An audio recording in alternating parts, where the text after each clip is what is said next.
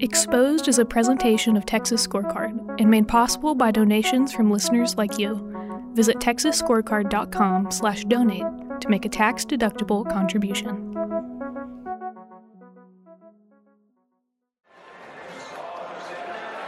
All of us have been fixated, and rightly so, on the crisis our southern border by the invasion of tens of thousands of people illegally flooding across the border every week.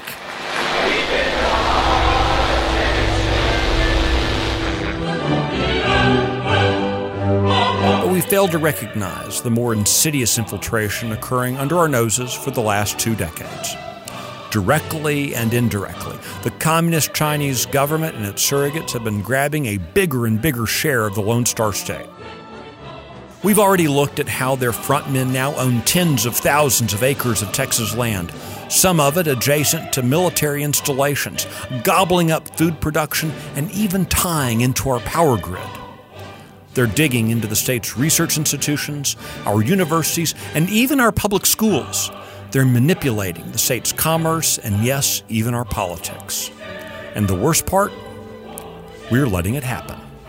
The mythological Trojans were so blinded by their own greed, they pulled a giant horse secretly filled with Greek soldiers into their city. We're doing the same thing. I'm Michael Quinn Sullivan. This is Exposed, Season 3 The Chinese Infiltration of Texas. It's crazy enough just to allow our biggest enemy to be purchasing our own soil. We should actively carry out international propaganda battles. It's crazy to me that a Chinese company could even be able to hire a lobbyist in Austin. Everyone spies, right? Nobody admits to it. That's sort of the point, right? That just appears to be how these things go. Hanban is just like the sun. It lights the path to develop Chinese teaching in the U.S. China has entered really into a total police and digital you know, tyranny.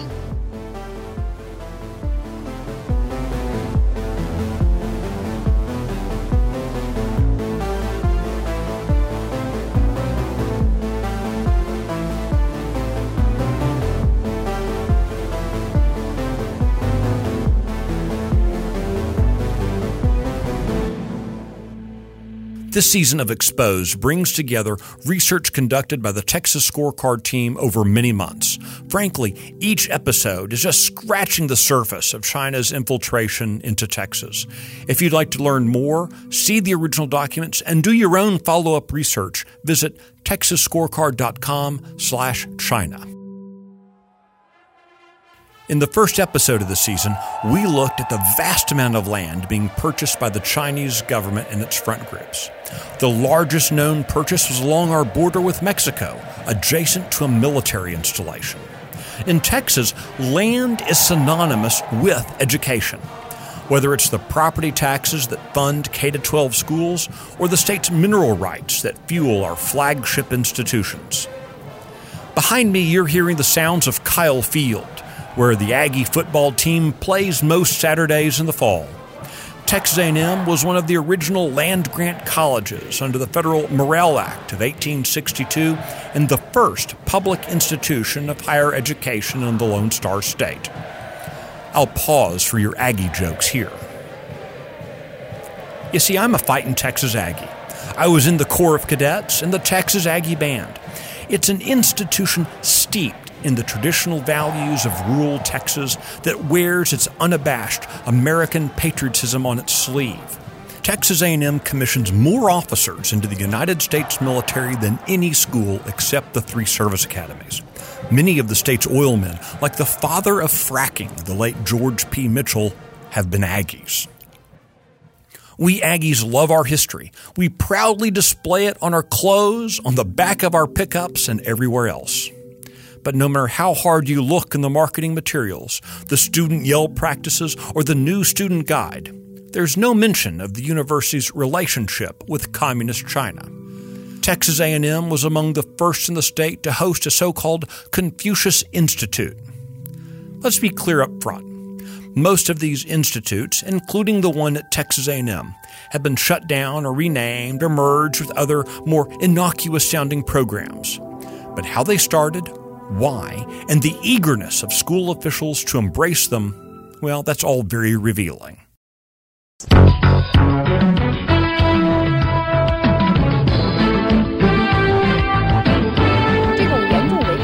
践踏香港法治、破坏香港社会秩序、损害香港的根本利益，是对“一国两制”底线的。 One of the communist government's well-known front groups, Hanban, would provide Texas A&M a startup fund of $100,000 and materials to push China into Texas and onto Texas. The agreement between A&M and Hanban stated the front group would provide multimedia courseware and other teaching materials, supplementary materials, and audiovisual materials authorized by the Hanban headquarters and to authorize the use of each online course offered by the institute at Texas A&M. The arrangement started in 2007 and was renewed in 2013 when A&M acknowledged receiving more than $120,000 from Hanban and therefore the Chinese government. What were they funding? They were funding a Confucius Institute. Using the name of an ancient Chinese philosopher as a Trojan horse, Confucius Institutes were set up to appear as an international network of educational programs providing Chinese language instruction, organizing cultural activities, and hosting Chinese speakers.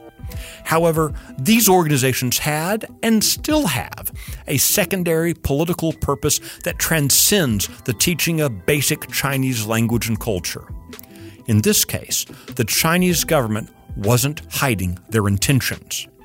In 2011, Li Changchun, a former member of the Chinese government, described Confucius Institutes as an appealing brand for expanding Chinese culture abroad. It has made an important contribution toward improving our soft power. The Confucius brand has a natural attractiveness. Using the excuse of teaching Chinese language, everything looks reasonable and logical. A year earlier, in 2010, China's Minister of Propaganda was more blunt. We should actively carry out international propaganda battles against issuers such as Tibet, Xinjiang, Taiwan, human rights, and Falun Gong. We should do well in establishing and operating overseas cultural centers and Confucius institutes. China's former president, Hu Jintao, described the Institute's purpose as to increase our CCP influence around the world. One member of Congress who has been aggressively fighting the Confucius Institute's influence in higher education has been U.S. Representative Henry Cuellar, a Texas Republican. He pulled no punches about the Confucius Institutes and classrooms. Confucius Institutes and what they do is basically in higher ed, they'll go in under the guise that they want to teach language and culture, you know, good relationships between, you know, the U.S. and, and, and China. What we see there to extract information through higher ed. Higher ed is there for the diffusion of knowledge and educate our students and our communities. They have to be guarded about actors, you know, the actors, you know, you know the Chinese or other actors that might be there to extract certain information that they're not supposed to be extracting. In our interview, Representative Cuellar explained why higher ed was such a target. You know, higher ed is always looking for new sources of funding, and they need to get more funding from the state.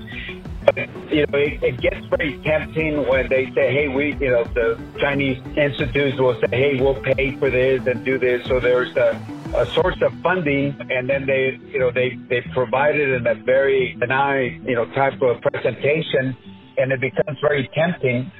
So, you know, this is why, you know, we need to just be alert. Texas A&M hasn't been the only university in the Lone Star State deeply in bed with the communist Chinese government either. In the same year, the Confucius Institute opened in Aggieland. One was also being set up at the University of Texas at Dallas. Two years later, one was established at the University of Texas at San Antonio. Texas Southern University got one in 2012, and a year later, the Houston Independent School District was paid by the Chinese government to begin a program there. Yeah, it took me a minute too. The Houston Independent School District. That's kindergarten through 12th grade. You see, that's the point. These Confucius Institutes weren't just about indoctrinating college students, but digging even deeper into our educational culture. In schools around the state, Confucius classrooms, the K 12 sibling of Confucius Institutes, were being quietly established. Let me pause here to note that in Texas Scorecard's research for this series, we've been stonewalled by universities and school districts alike as we've looked for records. The senior journalist for our investigations team is Robert Montoya. He oversaw the research for the series. Uh, University of Texas Dallas and Houston ISD are fighting to prevent the release of information. They don't want us seeing records regarding these CCP backed organizations. So, we know we don't have a complete list of the schools, but we know for sure these Confucius classrooms operated in Houston's Kolter Elementary, Sharpstown International, and the Houston International Academy. There was at least one in the Ysleta Independent School District, and others in San Antonio's Northeast Independent School District and the Coppell Independent School District in Dallas County. Typical was the arrangement of the Hurst Euless Bedford Independent School District. You could find almost no mention of their participation in the Communist Chinese program on their website, but payments assigned to their Confucius Classrooms account appeared in their records. In each case, the Confucius Institutes and classrooms were provided money, curriculum, and planted teachers in our institutions. Think of the irony here. Public school bureaucracies constantly shout about local control and decry any attempts by state lawmakers to put transparency or accountability into public schools.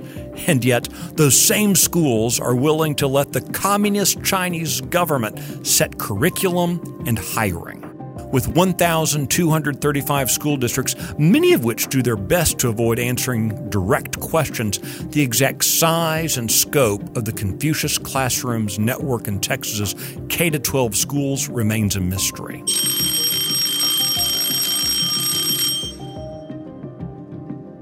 Meanwhile, the influential College Board, which sets the curriculum and standards for advanced placement classes in Texas and around the nation, was also deeply in business with China. If the College Board doesn't sound familiar, you might know them from their marquee product, the SAT College Entrance Exam. The main point of contact for the public universities, the schools, and the College Board was Hanban, the Chinese government front group that runs the Confucius Institutes. Listen to the way the former president of the College Board, David Coleman, described the relationship between the communist entity and the College Board back in 2014. Hanban is just like the sun. It lights the path to develop Chinese teaching in the U.S. The College Board is the moon. I am so honored to reflect the light that we've gotten from Hanban. If this is concerning to you, then you should know the Chinese Communist Party's influence in Texas public education and higher education systems isn't limited just to Confucius Institutes.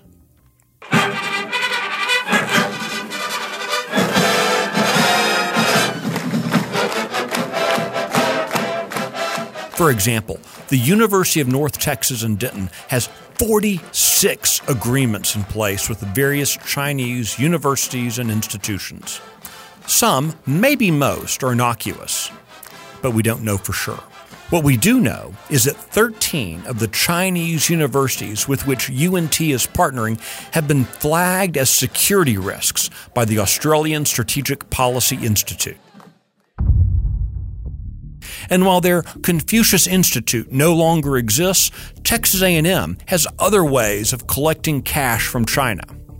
For example, a 2016 agreement saw China's Ocean University and Texas A&M collaborate on ocean and climate research. For this, China would pay 1.3 million dollars to A&M in installments of $419,000. In return, A&M would pay Ocean $350,000. That's just one example. Whether Texas A&M has any current or pending agreements with any other Chinese university remains to be seen. Texas Scorecard has requested records to confirm whether any such documents exist, but that request is still pending. What's clear based on previously viewed communications after the closure of the Confucius Institute at Texas A&M is that the university apparently intends to continue working with their Chinese partner in the future.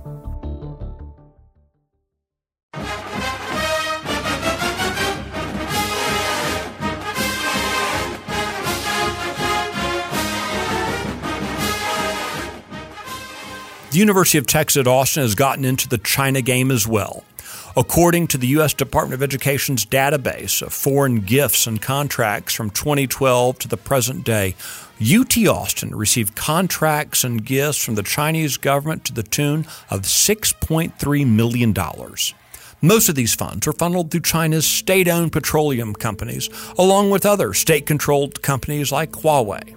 The Trump administration identified Huawei as a security risk in 2020, and the British government banned them from their 5G network. Interestingly, UT Austin also received four gifts from China's Ministry of Education from 2012 to 2015, amounting to a total of $140,000. UT has yet to provide us the details of those transactions. Our first episode began with a recounting of the tale of the Trojan horse. Rather than a gilded gift at our city gates, the Chinese government, its frontmen, and affiliated agencies have come with bags of cash using shadowy corporate structures to hide their purposes. The Chinese government appears to be buying up land to spy on us and get at our food supply while influencing public and higher education. That they want to influence our culture is not in doubt. What else are they doing? Who else are they influencing? Our business leaders? What about government officials? In our next episode, we'll explore how China has been infiltrating Texas politics. All on the record, it's crazy to me that a Chinese company so closely aligned with the Communist Party could even be able to hire a lobbyist in Austin. It's even crazier to me um, that any American citizen, uh, much less a, a patriotic one, would even consider taking them on as a client. If you'd like to go deeper on this topic, see the original documents, and do your own follow-up research, visit texasscorecard.com slash China. This series is based on the original Texas Scorecard reporting of Robert Montoya, Daryl Frost, Emily Wilkerson, Kristen Soundshi, and Jesse Connor. I'm your host, Michael Quinn Sullivan. The Exposed podcast is a production of Texas Scorecard. Texas Scorecard is the leading news outlet for Texas politics.